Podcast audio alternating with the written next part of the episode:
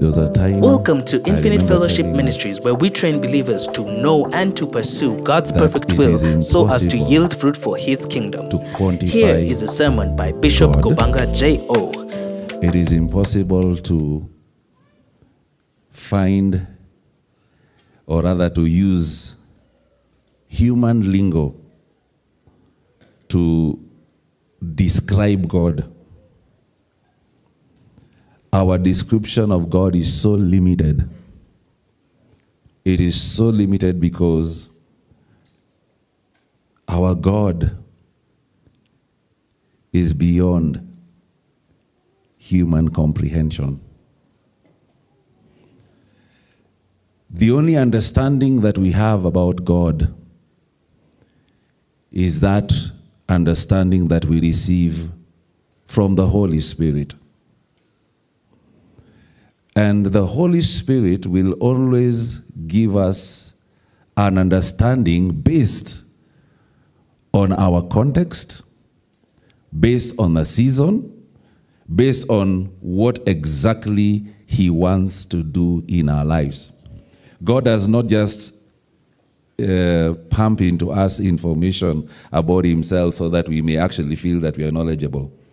God wants that any time we receive from Him, that the insights about Him, His person, His attributes, his uh, the, the, the, the, the, the workings of his purpose should be geared towards bringing us to the place where we fulfill our destiny. Knowing about God is not going to a lecture hall. Because some of us, we approach God as though you've gone for lectures, whereby you receive outdated information that cannot even be applied today. You know, whenever people go to university, sometimes, you know, you're taught things that you can't apply because some of those things were applicable in the past. You're taught concepts and theories and every other kind of persuasion that may be high sounding but has no relevance today.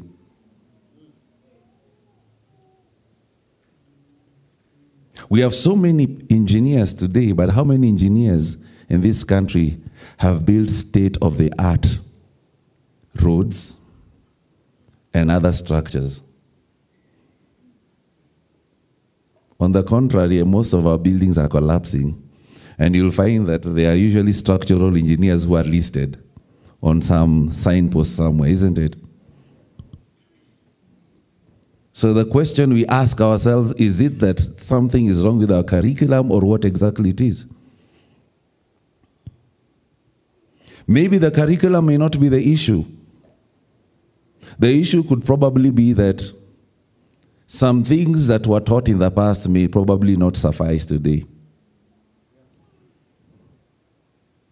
Because we live in the era of information where things keep evolving. When we get to know God, it is His desire that we keep growing from glory to glory. Because what may have sufficed for you three years ago, insofar as your knowledge of Christ is concerned, may not suffice today. You get what I'm saying, church? You see, when you look at the spirit of religion, one thing that is very fundamental is that some of the things that people held dear in the past, they were not necessarily heretical, they were not necessarily false. There was truth in what was revealed in the past. And it worked. Because that is what made those who lived in the days of old move with God. And they were able to fulfill their destiny. But now, what happens is, after God has moved in the lives of people, Christians camp around the move of God. rather than the person of God. They camp around the, the workings of God, they camp around the miracles of God and everything else, and they settle, not wanting anything else. So that when God begins to start something that is completely different, something which is a departure from what people are used to, you find that those who embraced the former move begin to fight that which is new. And you know, fighting the move of God does not necessarily mean that you, you rise up in arms against any preacher. You can fight the move of God in your heart. You can just resist and not care. Because as far as you're concerned, it worked like this 13 years ago when infamy started. We used to pray like this. You know, God started moving in Central Park. He did this in Riara Woods. God moved in a particular way when we were at Abbey Comfort Inn and at Lois Place and at Beecher Hall and at Kivi Milimani. You know, we get caught up in that which worked in the past, forgetting that that was the past. You see, God is not in the past. Church, are you hearing what I'm saying? Where we found God in 2010, He is not there. You begin to think that how you studied the Bible in those years,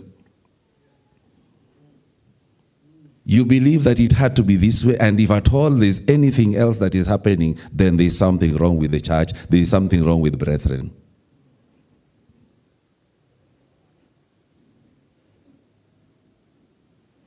That because you used to make a few sentences and you call them prayers and you got answers, so you begin to fixate yourself on those few sentences and you tell yourself you've prayed.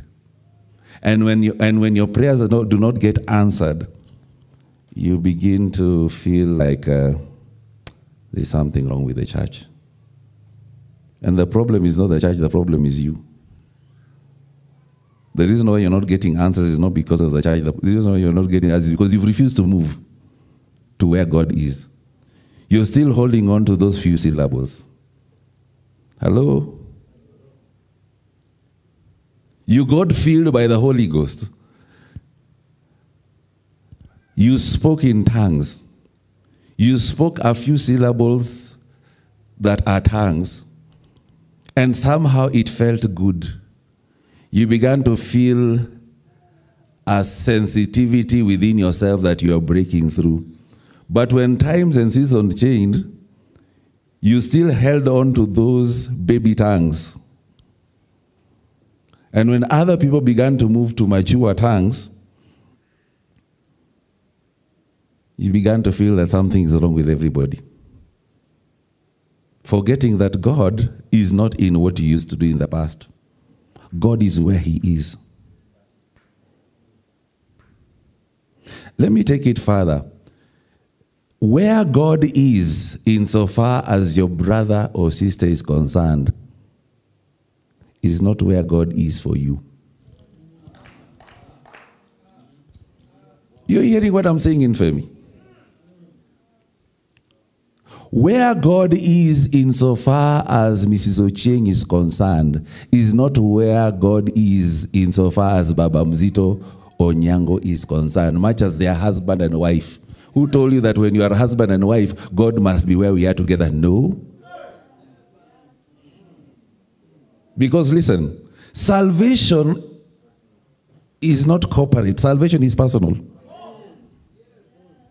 It is personal. You may be married, but the truth is, when Jesus comes, one of you will be left behind and the other one taken away. And you're, and you're sharing the same bed. Husbands and wives, did you hear me? Or you've not read these things in scripture. One be there'll be two people and one will be left and the other one will be taken. That tells you salvation is personal. We are at different levels of faith, and that is why, friends, don't compare yourself with somebody.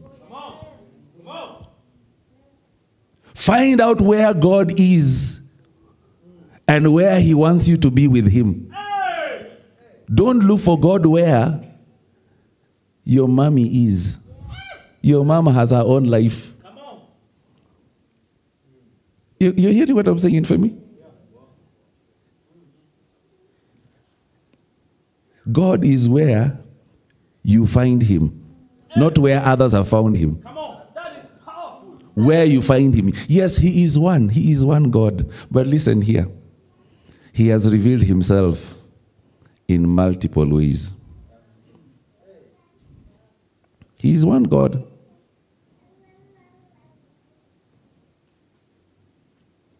That is why we cannot limit God to three persons.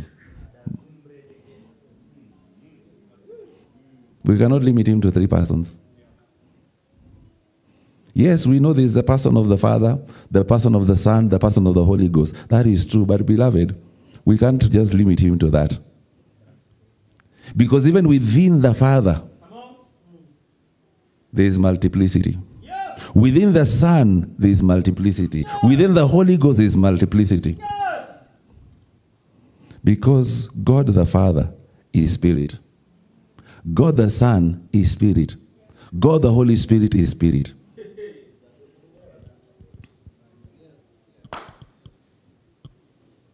You getting me, friends? He is omnipresent. And how God is present in one person is different from how He's present in another person.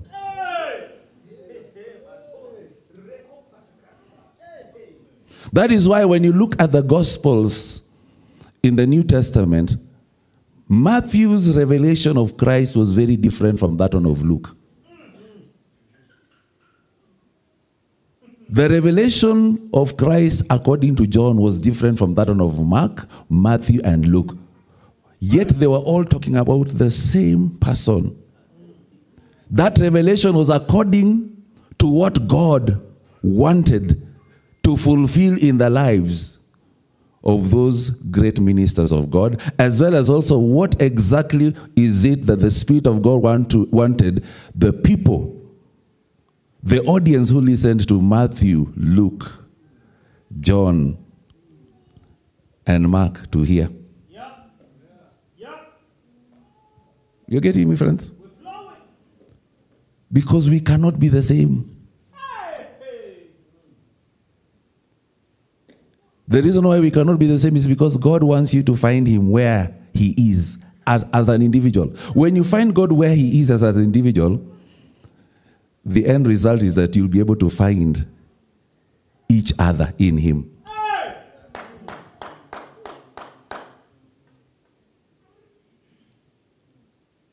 Why is it that there's a lot of strife in the body of Christ? Why is it that people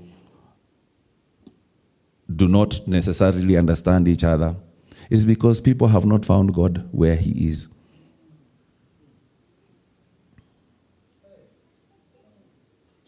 You're trying to put yourself at the same level as, as somebody. My friend, you're wasting time. Hey.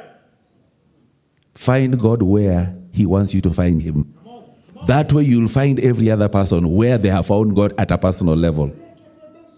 Because finding God where He wants you to find Him basically means you will tap into the grace of God upon your life. You'll tap into your potential. And you know, when, you when, when you're able to find each other, you will be able to supply what God has enabled you to receive where He is.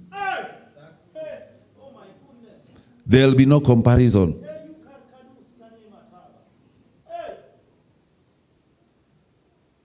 There'll be no comparison.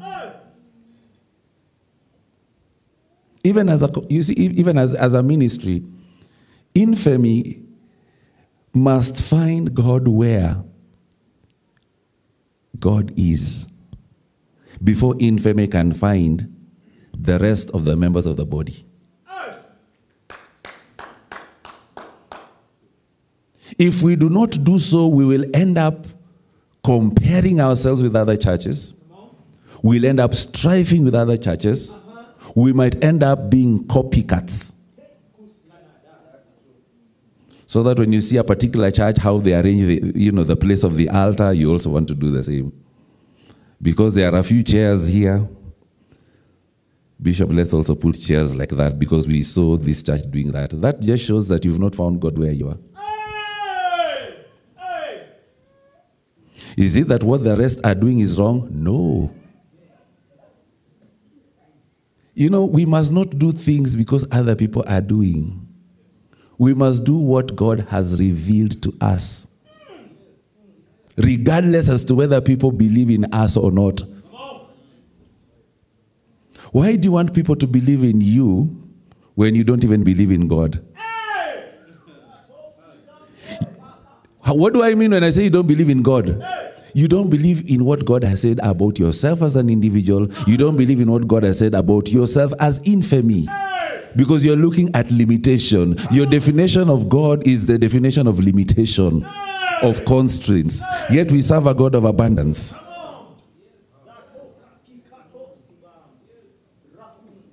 You see, the God of abundance is also a God of process. Because you don't get to abundance unless you go through process. Yes! Process is not necessarily wilderness. Process is formation, process is transformation, process is preparation. Let me take it further. Process is rest.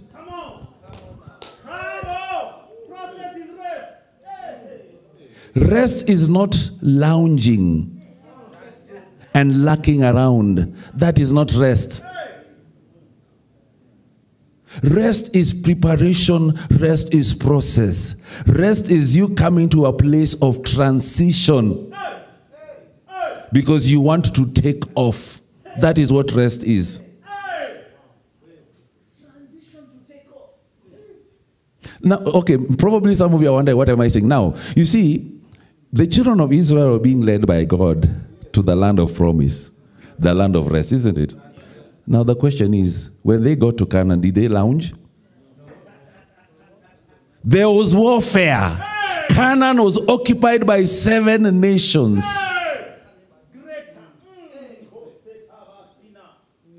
You're being promised a, a- a land that is occupied by people.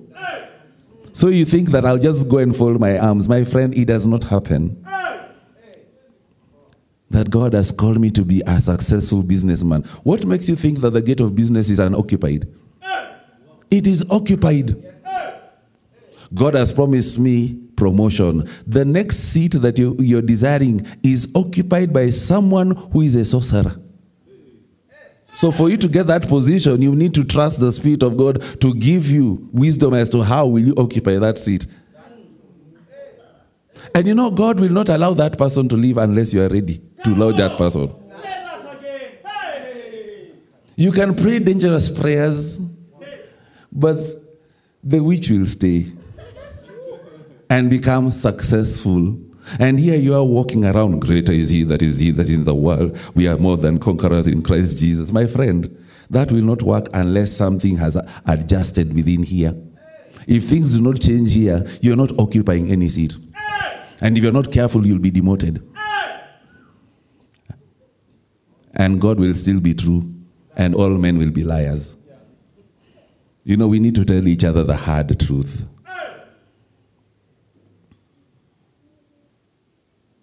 That's why you must find where God is, not where you think He ought to be, where He is He.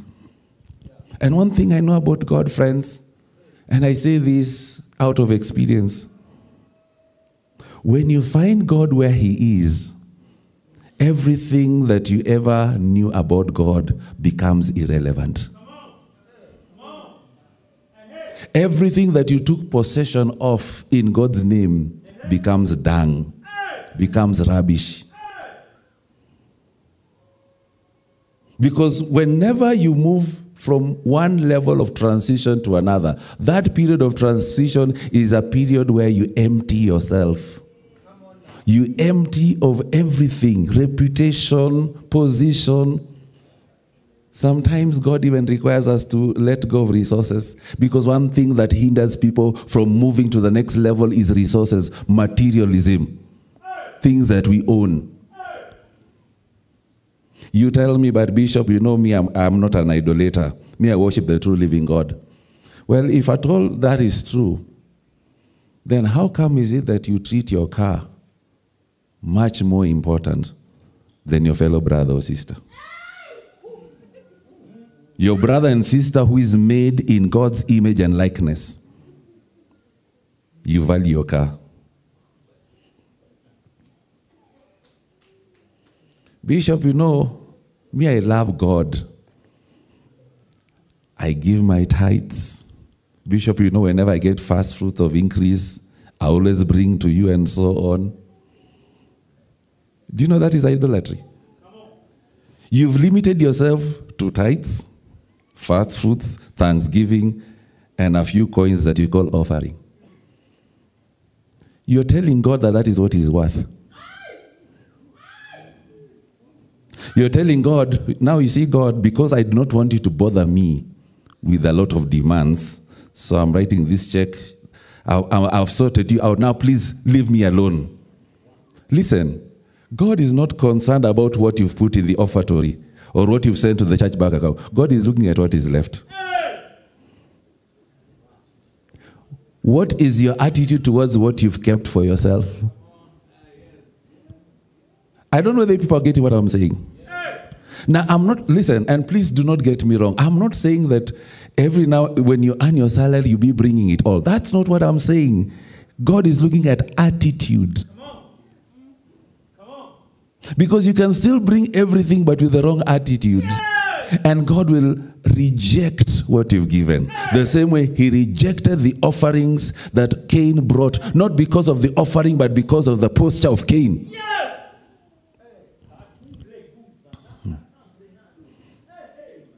Where is God in your life? And have you really found Him? Because when you find God, my friends, you will let go. You will put aside things. Do you know, when you let me tell you something, friends. Me, I don't know what kind of salvation you people believe in. Do you know the God we serve is a very amazing God? He's beyond tithes. Or let me put it this way He's beyond 10%. Those of you love 10%. You know, you've limited God to 10%. I've given 10%. God, I'm okay. Are you really okay? Who gave you that job that you prayed and cried and did everything and spat saliva left, right, and center wanting the job?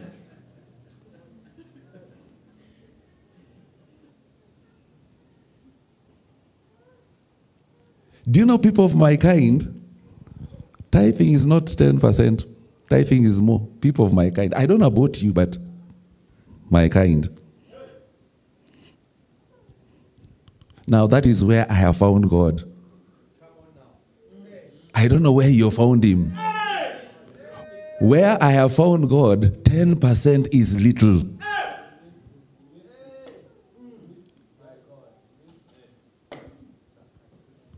For me, my giving goes up and up. You know, you, you know, you know, many times preachers have been attacked because of giving, and and it is true. We have got very many fake preachers. I do hear you, friends, but listen: the fact that they are fake preachers does not mean you become a fake giver.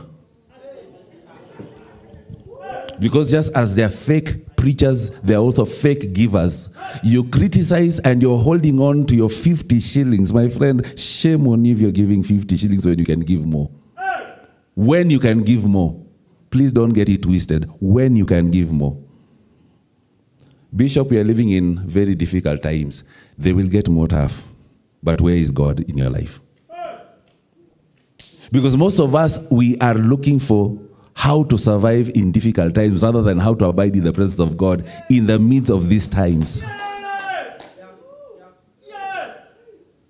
Because when you begin to focus on the economical upheavals, my friend, you, you, you, you will not be a giver. Your tithes will not be acceptable to God. Your fast food will not be acceptable to God and everything. But when you find God, at 10% ndio unasema ati ni tithe. My friend, you're joking. Now, you're pro, you ask, but Bishop, so how much should we give tithes? That is not my business. That is yours. 10% is for baby Christians.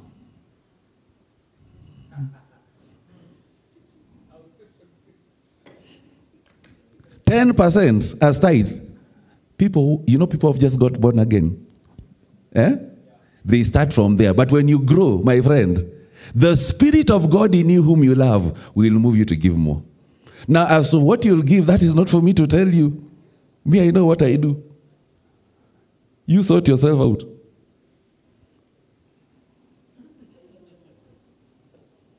You getting what I'm saying? You know, when you grow in God, let me take it further. When you grow in God, you reach a point whereby you decide that this man's salary I'm not eating. When you grow, not when you've stagnated. I don't know whether you've grown. But when you grow in God, depending on how you, you know, depending on how you, trans- you, you reach a point, you say, you know what? You know, God, you've been so good to me. I think I have enough to survive on. This salary, I'm giving it to you. And you know, God, I'm not going to be hungry. I'll pay my rent and everything. And sure enough, God provides. By the way, in some cases, God brings certain strangers into your life with money. I'm saying what has happened to me. I've dealt with strangers who've brought money to me. Yeah, when I talk about strangers, I don't it doesn't mean that I, I saw them.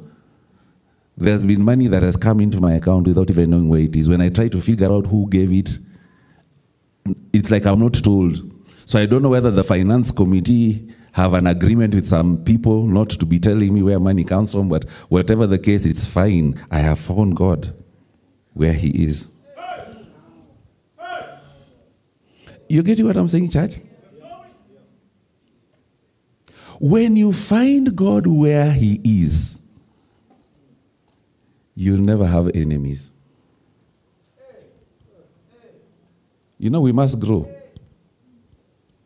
When you find God where He is, you know those believers who struggle with their salvation, those ones who are carnal, you invest more in them. You invest more in them. You know, those who appear to be very much frontline, they can be misleading sometimes. Because God wants us to move from the multitude, from where, I mean, from where there's a lot of focus to the places where there is less focus.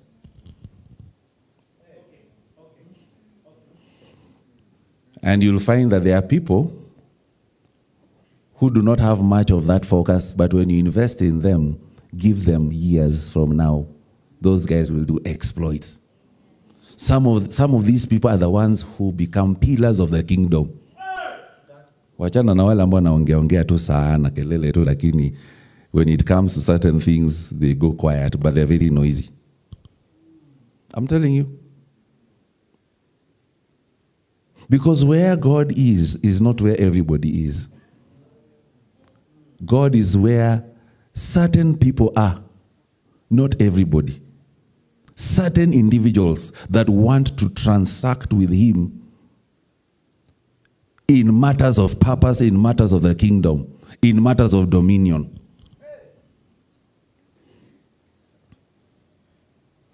You getting me, guys? That is why when you look at even the, the Great Commission, the Great Commission does not keep people in Jerusalem. The Great Commission takes people to the uttermost parts of the world. Uttermost, where nobody is known. Great Commission sends you to sinners in the office, in the marketplace. Because that's where God wants you to find Him. You're getting what I'm saying, church? Where you go out of your way and spend your time with just one person, not with multitudes. One person. You disciple that person, you do everything you can. It's like you're, it's like you're telling yourself, my destiny depends on how I handle this person. That I'm not going to move until this person stands. That's how serious it is. You'll not have to strive with anybody. When you find God where He wants you to find Him, you will find people where they are in God.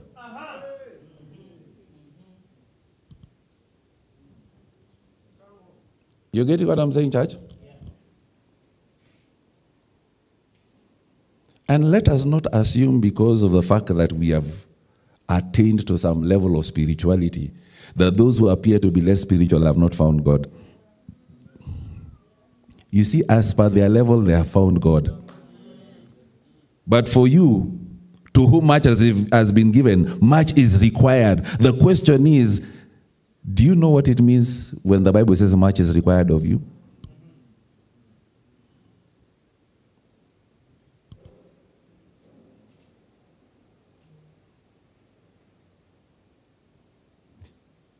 How is your prayer life? Because if you are really prayerful as you say, then we need to see some change in your life. How you compose yourself. But how can you tell me you're prayerful yet I only see laziness? A prayerful person is not lazy. A prayerful person is someone who is very cautious, someone who's careful, someone who is concerned about the things of God and the people of God. And you don't need a pastor to tell you these things. And you know, when you talk about prayer, prayer must also be balanced by the word of God. You can't be praying and yet you are devoid of the word of truth. If you're not full of what God says in His word, then you are heretical. You are not praying, you are practicing witchcraft. There is no difference between you and, as, uh, and, and, and, and a chanter, someone who chants in some shrine somewhere. Hello, church. So, where is God in your life? Where is He? Where is God?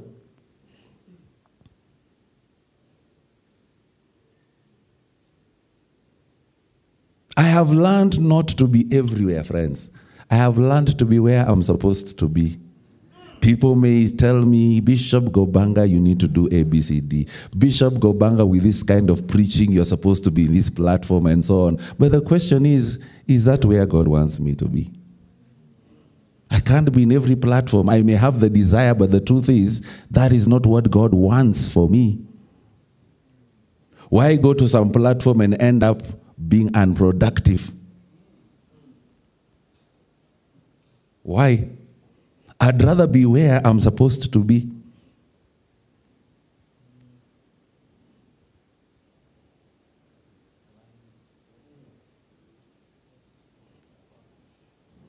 When most of my age mates were getting married, there were those who were telling me, you know, Gobanga, it seems as though we need to do some homework for you because you are just single and just hanging around. I told them, I don't need any homework. If it is your time to walk down the aisle, please do so, but leave me alone. Because I've never been pressured that I need to look for somebody. My friend, the person is there. You're getting me? But I can only meet that person when I have first of all met God in the season of meeting that person. I have to meet God where He wants me to be in that season. So once I have found God in the right season, not the season that has been determined by men, but the season of God, that is when I will meet that person in the season. You getting me?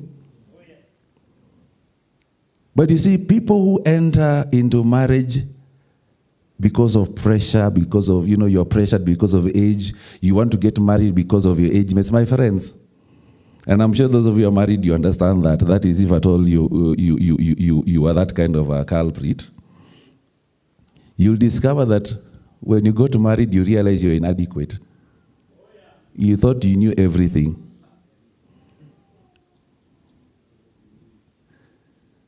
It's true.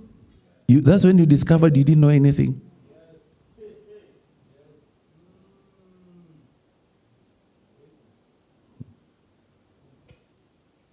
You are pressured because you are of the biological clock. You are pressured because your elders at home had started talking in a manner to suggest that your age mates have five kids. Because they tell you at 24 years you should have five kids.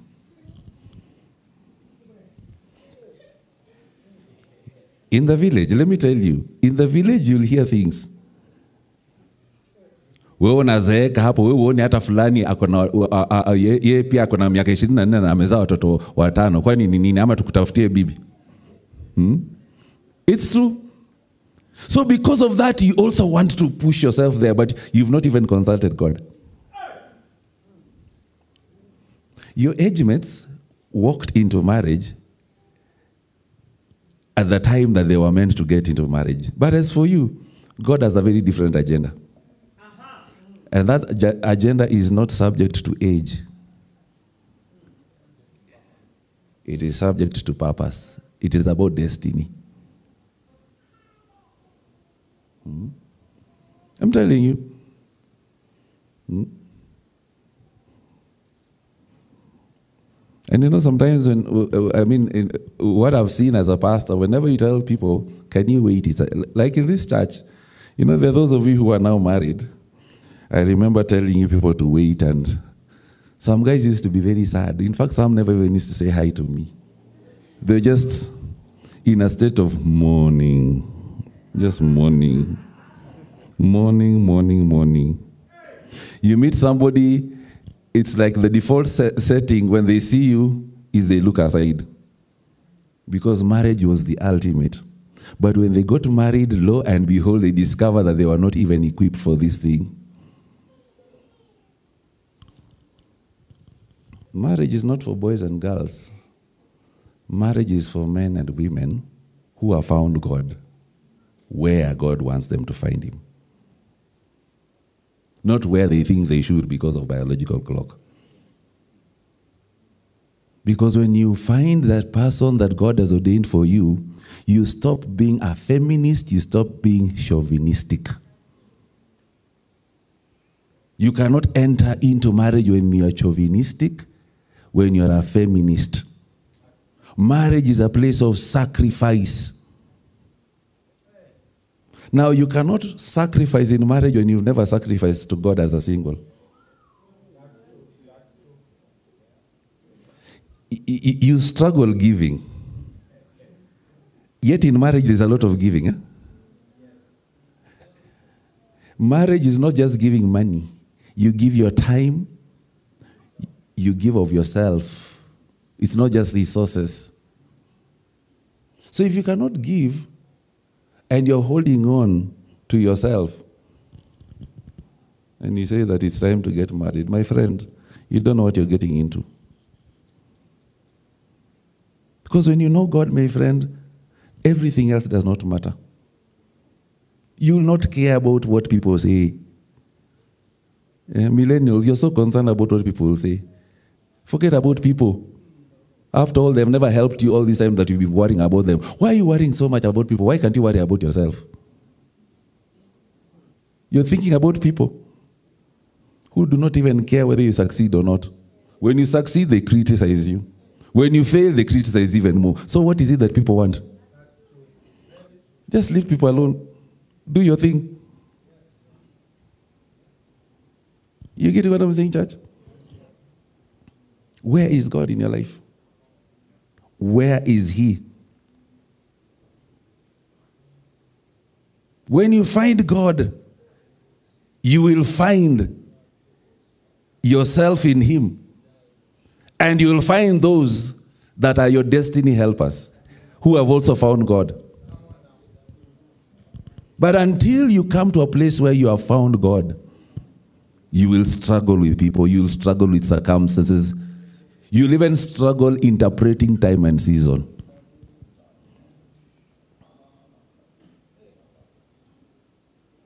Find God first. Just find Him. Because some of us, we've reached a point where we are dead to many things. We don't really care about many things. We are more concerned about where is God. Because, friends, when you find God, your language will change.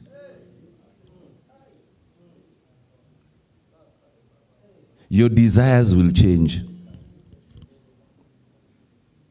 Your thoughts will change. Your priorities will change when you find God.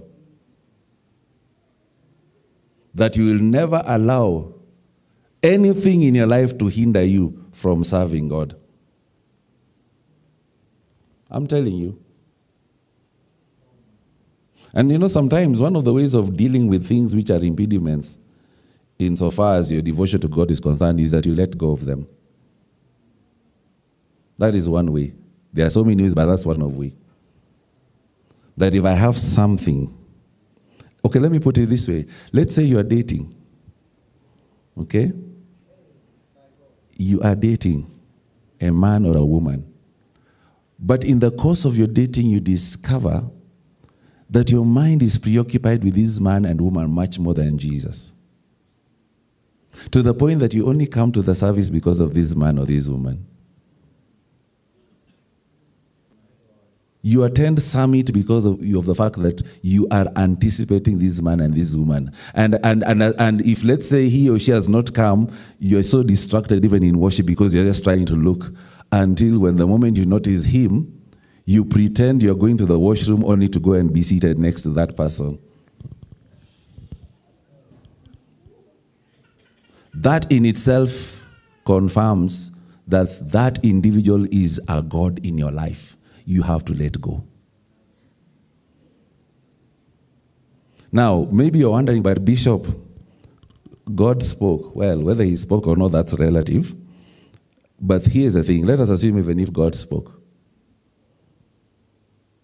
God did not say that that person becomes an idol.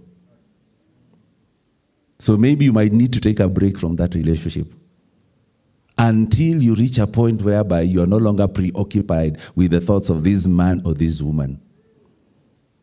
Where you tell God, I need a time whereby you'll release me into this relationship because, yes, I have found the person you've told me, but there is something about me that needs to shift.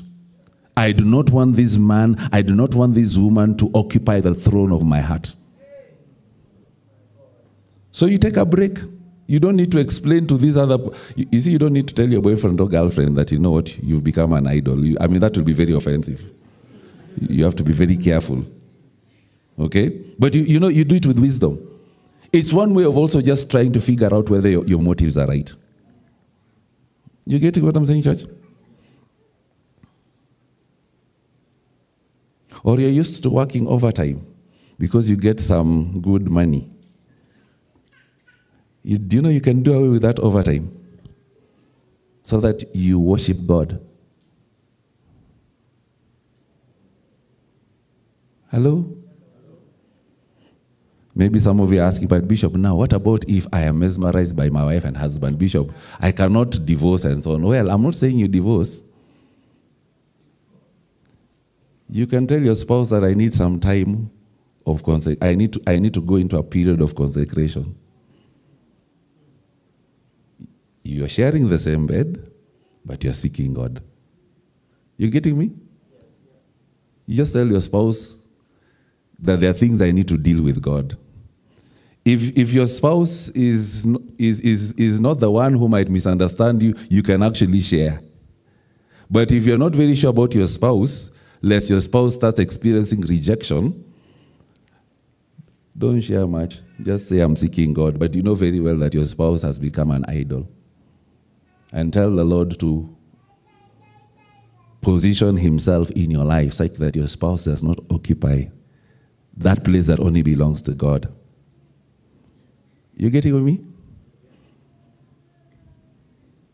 And then once you're through and you know very well that Jesus is now the Lord, you can now get back to engaging with your spouse the way you ought to. Of course, there are aspects of engagement in marriage which I think are at the discretion of what a husband and wife ought to agree. I will not go into the details because some of you are not married, so I wouldn't even share that. But that is a story from another day. Mm.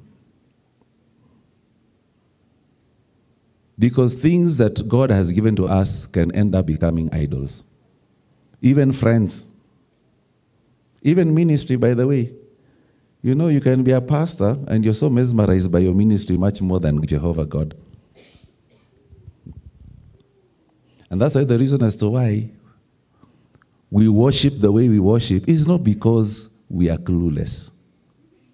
We worship the way we worship because we want reality. We do not want religion.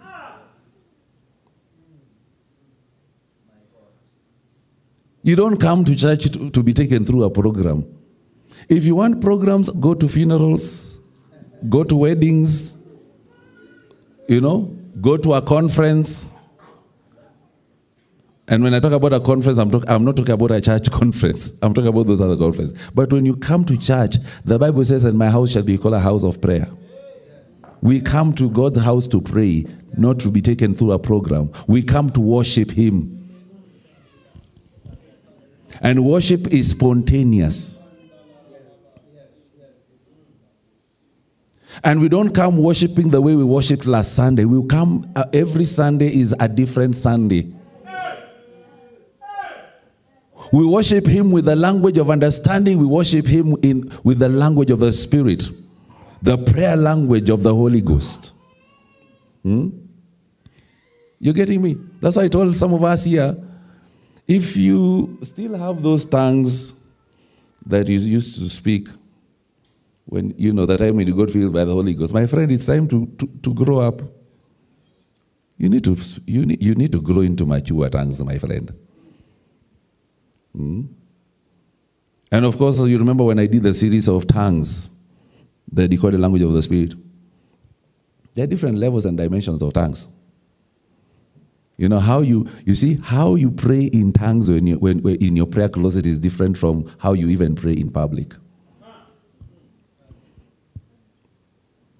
If you are to find me in my prayer closet, how I speak in tongues is not the way I do it while I'm here. It's very different. Very, very different. Be it whether I'm interceding or when I'm doing warfare. Hmm. And even when I do tongues uh, by reason of worship, there are ways in which I worship God in my private closet that I don't do it in public. Not because I program myself, it is just something which is there. I us stand.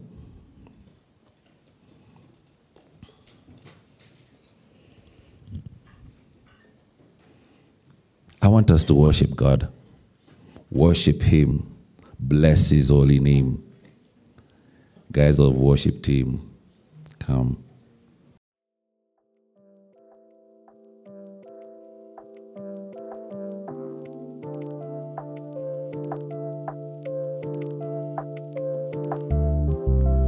Thank you for listening to this audio. If you enjoyed it, be sure to subscribe and share with a friend.